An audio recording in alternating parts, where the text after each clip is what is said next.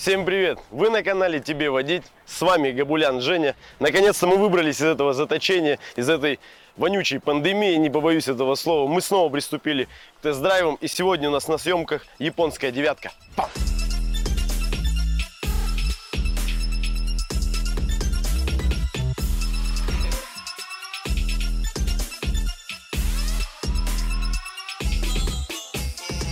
Слушайте, честно, не хотел я эту машину брать в обзор, потому что она, ну, для, для меня это урод вообще. Просто да простят мне все владельцы лансеров и там любители и лансер-клубы всякие.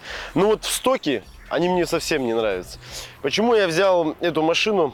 Потому что она в неких аспектах, в неких моментах она в дооснащениях. Кстати, тюняшек на них очень много, очень доступны они, там полный Алиэкспресс, я не знаю, он ими усыпан. Что с ними делают? Давайте пробежимся, вкратце расскажу. В первую очередь, ну вот здесь у нас уже реснички стоят на фарах, ну так по мне, это как бы логическое завершение капота, да, и переход в крыло. Мне вот так нравится фара. Кстати, у них проблемная оптика, у них вот этот пластик со временем затирается э, и мутнеет. Тут два варианта. Как еще с ними делать? Делают, берут вот эти маски, красят в черный цвет, вставляют туда линзу, ну, соответственно, стекло это выполировывает, оно становится как новое. Цвет становится гораздо лучше, потому что в стоке он, ну, мягко говоря, не очень.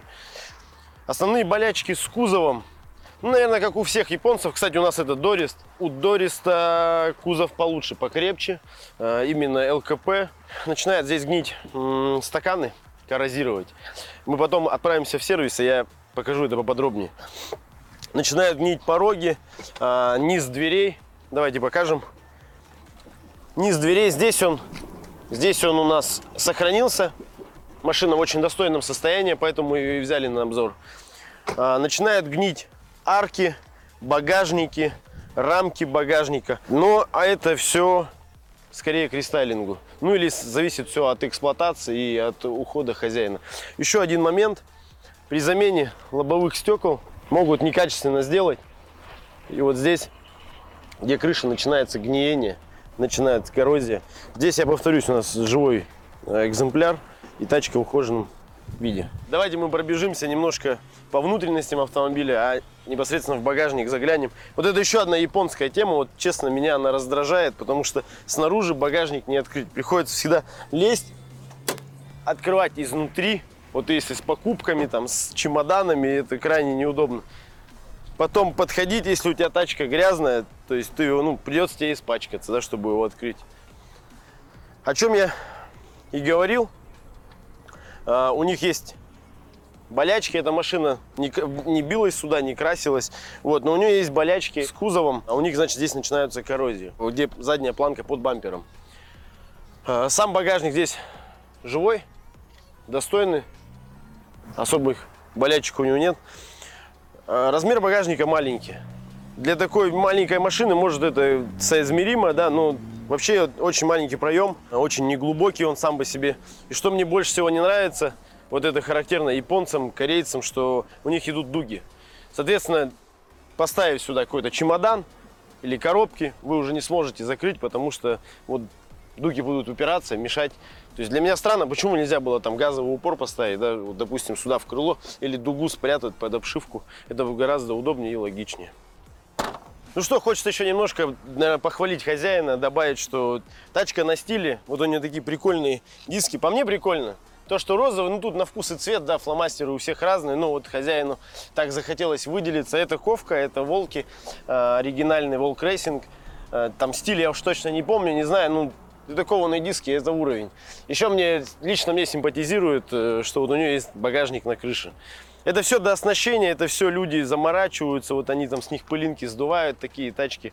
Я, лично мне это импонирует, что ли. Мне нравится, что они, народ так за ними ухаживает. Еще момент, вот, блин, вообще прикольно. Мне, лично мне, я как фанат и любитель немцев, но вот это, вот я за это люблю японцев. Просто вот такое расстояние. Бам! Кайф! Хочется немножко поговорить о салоне. Но вот за собой, я, у меня рост небольшой, я сижу достаточно комфортно и уютно. Мне нравится японская, э, японский велюр. Он, он просто неубиваемый, он вечный.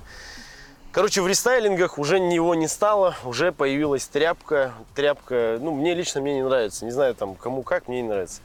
Еще вот, я думаю, нас будут смотреть все любители э, лансеров. Кто-нибудь объясните, вот, вот это вот зачем сделано? Вот это. Зачем такая дрючка здесь? Нигде не смог инфу найти, может, кто знает, зачем эта придумка.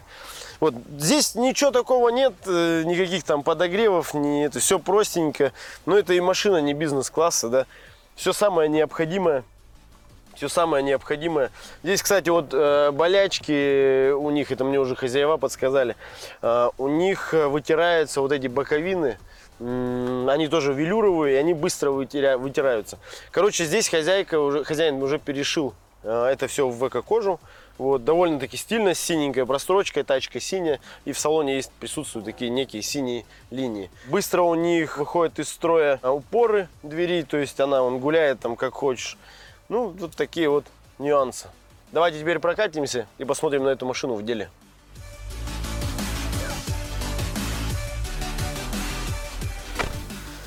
Ну что, теперь мы прокатимся. И вот первый нюанс, о чем у нас говорил, о чем говорил наш хозяин, что у них есть проблемы с замком зажигания. Короче, просто так мы его запустить не сможем. Я бы это сказал, что это антиугон. Короче, надо в момент старта, в момент запуска двигателя на ключ надавить.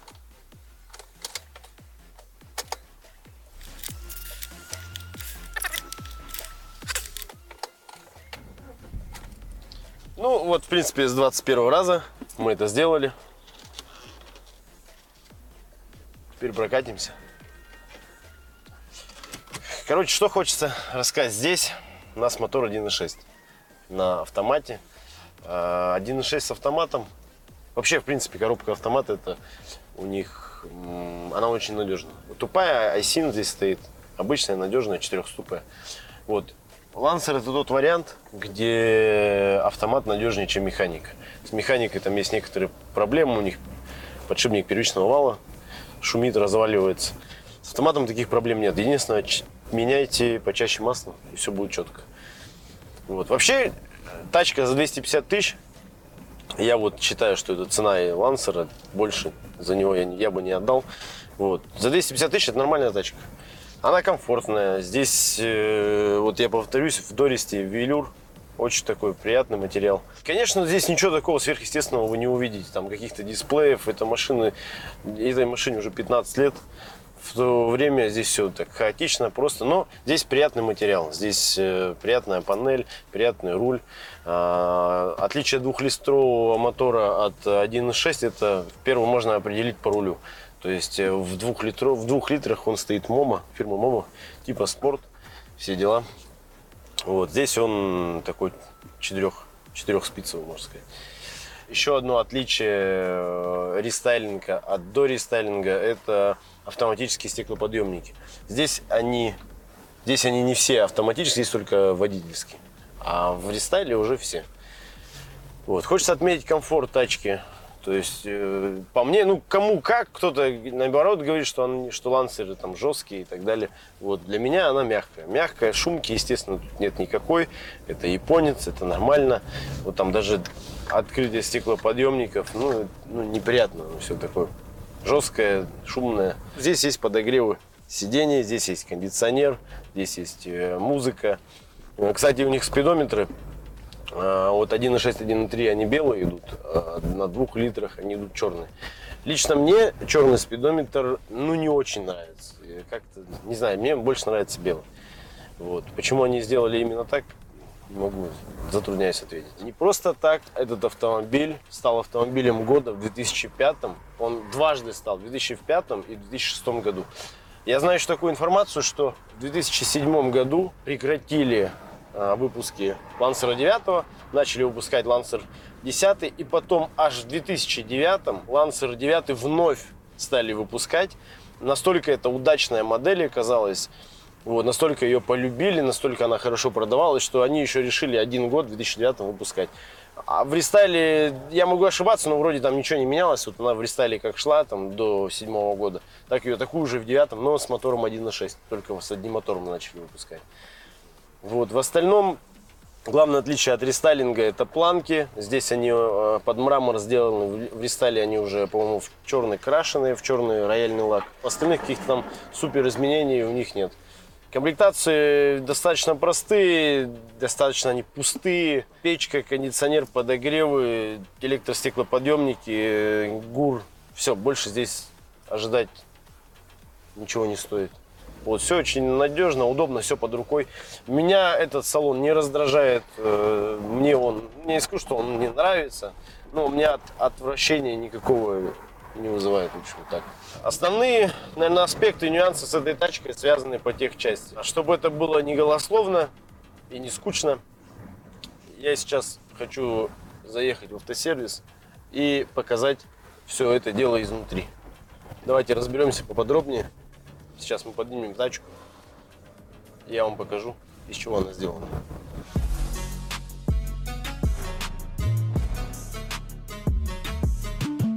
Ну что ж, самое интересное, о чем хочется поговорить, это техчасть, естественно, автомобиля. Здесь McPherson спереди, многорычажка установлена сзади. По подвеске здесь нареканий, короче, нет. Вот, подвеска, она у нее надежная, хорошая.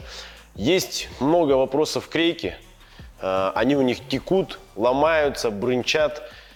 Вам от этого никуда не деться. Это, к сожалению, у них такой вот косяк. Есть у них ремкомплекты. Ремкомплект стоит там относительно недорого, это может там тысяч пять. Вот. С работой это может там порядка двенадцати тысяч обойдется. И у вас рейку, можно сказать, восстановят. Вот. Кто-то говорил, где-то писали, что этого хватает ненадолго. Кто-то пишет, что лучше покупать новую. Есть у них аналоги, оригиналы. Бэушку брать я не вижу смысла, потому что, ну, в ближайшее время она также крякнет. Еще хозяин подсказал, у них есть проблемы с суппортами. Суппорта у них закусывает либо этот, либо этот, передние, и они еще издают характерные звуки. В остальном машина, в принципе, достойная снизу, вопросов к ней не возникнет. Есть у них также проблемы с катализаторами.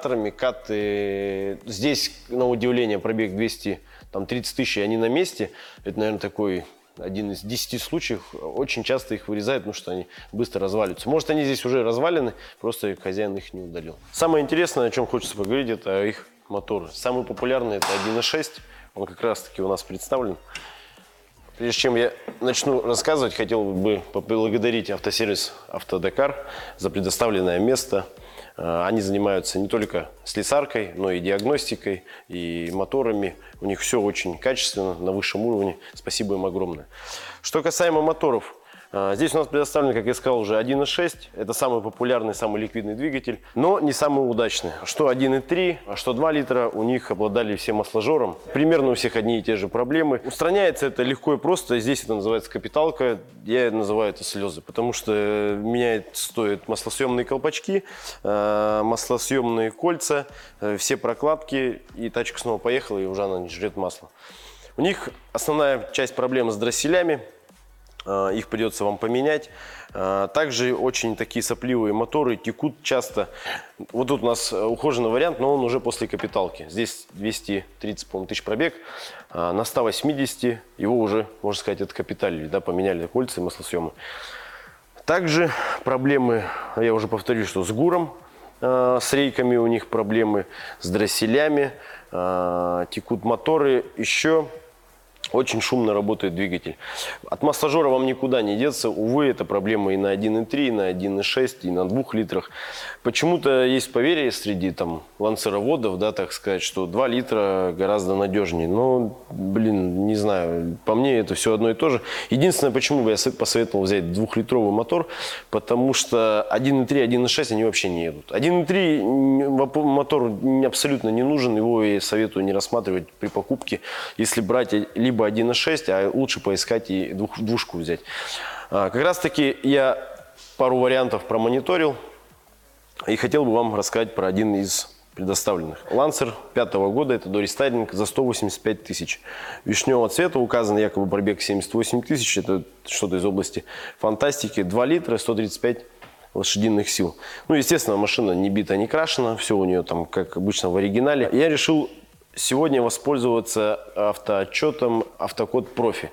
Это новый сервис для проверки автомобилей. Он только-только запустился, ему всего лишь месяц, но он очень удобный. При открытии, при пробивании машины мы видим, что выдавался дубликат ПТС, и мы видим, что два случая ДТП. Я бы хотел вам сказать, что это не так критично, потому что машина все-таки не новая. Вот. Но лишь надо посмотреть на их уязвимые места.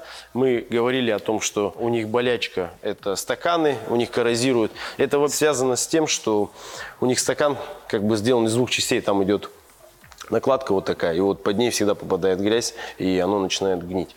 От этого тоже никуда не деться. Очень неприятная болезнь, потому что придется сильно вмешательство, особенно вот с этим герметиком.